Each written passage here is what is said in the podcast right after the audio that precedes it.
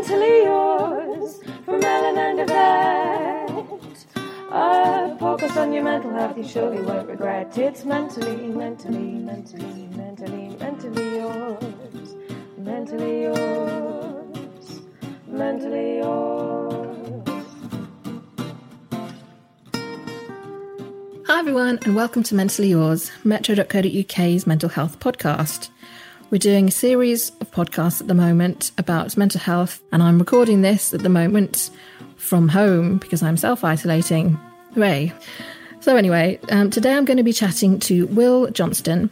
He's from Rethink. We're going to be chatting about changes to the Mental Health Act. So, we're going to be finding out what exactly the Mental Health Act is and what the potential changes might mean.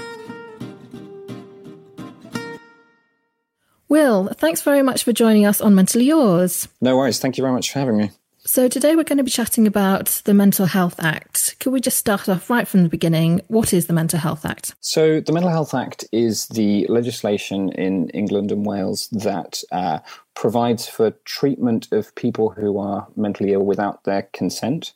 Um, and it governs their detention in hospital and occasionally in the community as well. So, we're sort of talking about the drastic edge of things. Mm. Um, some people know as being sectioned, um, and it's when people are in crisis. That's right, isn't it? Yes, absolutely. So, how does it directly affect people with mental health issues, and what would be the kind of scenario that would? What can you take us through? What would actually happen if someone was sectioned? Yeah. So. Um, if someone was detained under the Act, uh, there are a couple of different ways that that can happen. The first is, as you've mentioned, someone's in crisis. Um, they'll come to the attention of kind of health-based authorities, either through the ambulance, uh, police, something like that. They'll be assessed by um, someone called an approved mental health professional, and that's usually a social worker. They'll make a recommendation um, that the person needs to be detained under the Act, um, and that recommendation goes to two different doctors. Um, one of those doctors has special training um, under Section 12 of the Mental Health Act, so they're called a Section 12 doctor. Um, and they will they will effectively sign off on on the detention, and then they'll go into an, usually an inpatient unit. Um, and depending on exactly how unwell they are and the kind of characteristics of the uh, of the case, that can be um, various different levels of security so low, medium, and high security. The other route in is if someone has committed a uh, criminal offence or has been suspected to commit a criminal offence because of their mental health, and that means that um, the police will be more involved in in that case.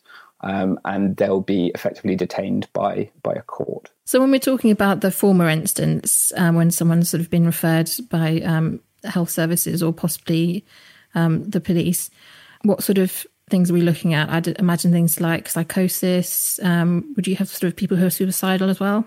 Yeah, absolutely. So the main criteria is um, is is someone does the mental health of someone mean that they pose a risk to themselves or others? So various different um, conditions can can produce that. So psychosis is relatively common, um, particularly the various different kind of polar extremes of bipolar. Um, depression in all its various forms, um, including kind of active suicidal depression. Um, all of those uh, would, at the most extreme end, mean that someone might pose a risk to themselves or others, um, and therefore that they would meet the criteria for detention. And so it's basically a fairly quick way of getting somebody the help that they need when they can't really look after themselves. Is that fair to say? Yeah, absolutely. And uh, I think it's it's probably worth saying that um, most people who are detained under the Mental Health Act, certainly if they're not detained under the kind of criminal sections of it, aren't actually detained under the Mental Health Act for that long. So there are different sections of the Mental Health Act, and Section Two is uh, is lasts for up to thirty days, and that's the most commonly um, used section. And most people um, who are detained under the Act are discharged from that that Section Two detention, um, and that's usually because they're taken into hospital they're medicated, and that will help. Um, and then they're discharged when they're when they're well enough to look after themselves again. Now, the main reason I wanted to chat to you about this um, during this series we're doing about coronavirus is because the government the government's making emergency changes to the act because of the epidemic. Could you talk us through those, please? Yeah, so the first thing to say about the emergency changes to the Mental Health Act is that they haven't actually come into effect yet. So the um, Coronavirus Act was passed by Parliament last week, um, and that contains lots of different changes to various different legal frameworks. Um, some of them, like the changes to the Mental Health Act, haven't actually been activated yet, but they might be turned on um, if they're needed. So, if, for example, there's a huge shortage of doctors because lots of them are unwell, that sort of thing. And the main thing that the changes do on the Mental Health Act side is changes to different time frames and changes to the number of people who need to be involved at certain kind of set decision points under the Mental Health Act. So, starting with the number of people who need to be involved, as I mentioned earlier about the approved mental health professional and two doctors, that would go down to only requiring one doctor if the approved mental health professional thinks that it's not going to be possible to get hold of a second doctor for all sorts of different potential reasons. I mean, a shortage of doctors would be would be the most obvious one, and there are various other kind of minor points where multiple professionals need to be involved. The emergency legislation means that fewer of those have to be involved. The second one is around the the timeframes that can, people can be held under for different sections, particularly where they're very short term. So, a uh, one example is the prior to the emergency legislation, people could be held in a police cell for up to 24 hours, with an option to, for the, police to extend that for 12 hours. Um, the emergency changes mean that someone could be held for 36 hours, again with that option to extend. Um, and that's all because there's a belief that potentially the crisis means that it's going to be much harder to work with fewer professionals to keep people safe um, and make sure that they, if they do need detaining, that uh, that they are detained. Do you think it's fair to say that those changes will come into practice, or is it still too hard to say? I think it's too hard to say at the moment. I think everybody hopes that they won't, but uh, I think that the fact that the option is there could potentially um, be a useful one for both people severely affected by mental illness who might need care and treatment under the Act and for the professionals involved in treating them. And if they do come in, um, do you think there's any chance that the emergency changes could be made permanent? Uh, I would very much hope not. And I think the government has been quite clear that this is not part of the kind of wider attempts to reform the Mental Health Act, that they are purely for emergency purposes. Um, because of the wider concerns around how long the bill could potentially last, Parliament um, managed to put pressure on the government that means that the that the emergency legislation has to um, be reviewed, and um, that's going to happen at least every six months. There'll be a kind of vote in Parliament on that. So, I think nobody intends for them to become permanent whether there are aspects of it that uh, that last for slightly longer, I think is something that we we think mental illness will be keeping a close eye on. Do you think any aspects of these are particularly sort of cause for concern, or does Rethink have any particular cause for concern around what might be happening for people who are being sectioned during coronavirus? I think we understand the reasons behind them, and as far as the headline objective of making sure that where people might be in crisis, might need that care and treatment in hospital. Um, as far as ensuring that that's still functioning, I think we're supportive of that objective. Obviously, we want to make sure that when people are detained under the uh, under the Act, that their human rights are protected, that they're still getting the best possible care and treatment possible.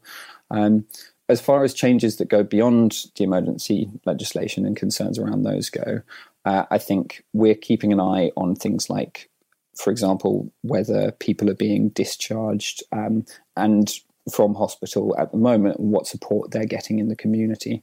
So concerns around the wider mental health picture as it as it pertains to severe mental illness rather than specifically around the, the emergency legislation. Well, this is very much a moving target at the moment, and I think uh, it's one that we're keen to hear from um, people severely affected by mental illness about, and um, one that we are putting out to the public where we know that changes are being made. So, for example, um, there have been changes to social care and the Care Act through the emergency legislation. Um, obviously, NHS England will be making their own changes um, around the structure of, for example, community services and whether some appointments might be moving online. Um, So I think that's just a, a bit of a flavour, but we, we honestly we don't know because it's all moving so quickly. Mm.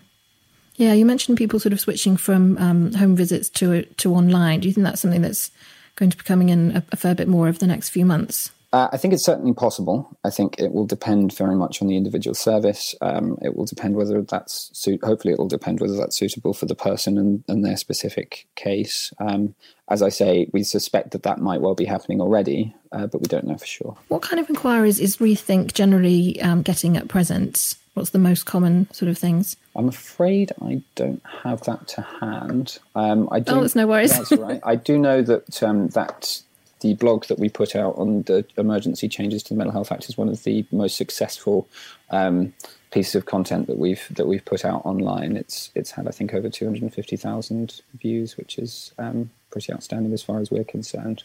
Um, and I think that just goes to show that there's a huge amount of appetite for accurate information um, at the moment, and that's partly because um, there's a lot of misinformation that seems to be filling filling the the gap otherwise. Um, what resources um, and support is there for people struggling with their mental health, um, especially in self isolation at present?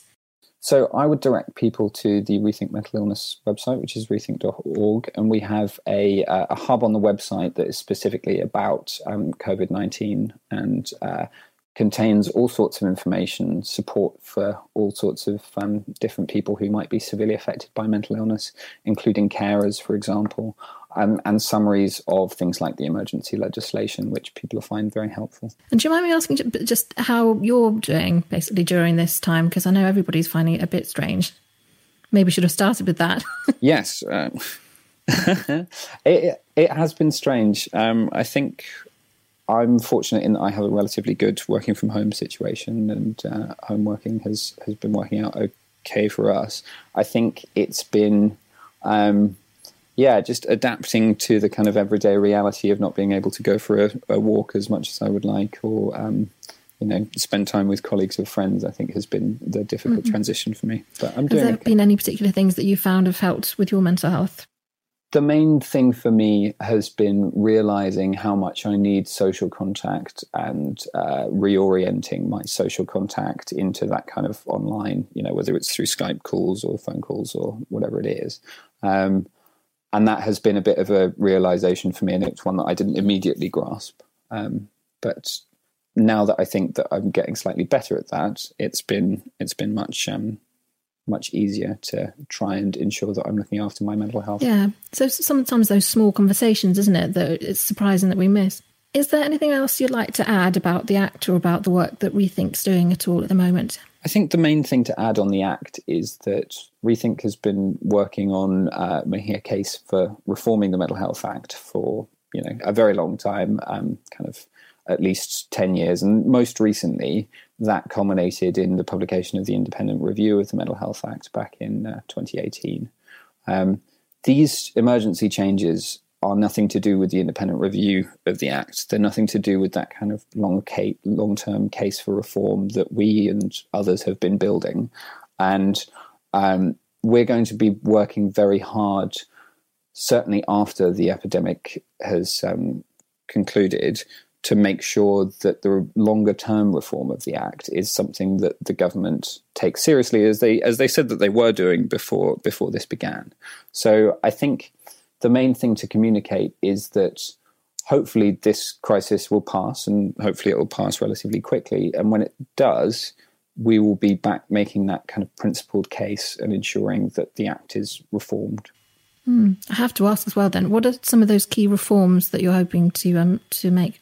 So uh, essentially, the review was um, making a very strong case that people need to be more involved in decisions about their care and treatment um, under the Mental Health Act. I mean, the Mental Health Act was written in 1983. You know, there are aspects of it that go back to the to the 19th century, even. Um, and we don't think that that's good enough anymore. And the review agreed with that. So some of the key changes were things around allowing people to um, decide what kind of care and treatment they want in advance, and make sure that that's respected and taken into account in the proper way. Um, adding principles to the face of the legislation, so making sure that, much like the Mental Capacity Act, um, people can kind of know what they expect when they're detained under the Mental Health Act, and that professionals are um, making consistent decisions in line with those principles. So, those are the, the main things that we're excited about, and kind of saddened that um, that the pandemic has uh, has meant that they're not going to be happening in the short term but we are very confident that we will be making the case for reform in the in the months to come. No, it sounds really important, especially getting people involved in their own decisions, like you say, because um, so the people when they're well can sort of work out what they want to happen to them. Because um, obviously, being sectioned is quite a what can be a very um, difficult experience. Thanks, Will. Really appreciate you coming on. Thank you very much for having me.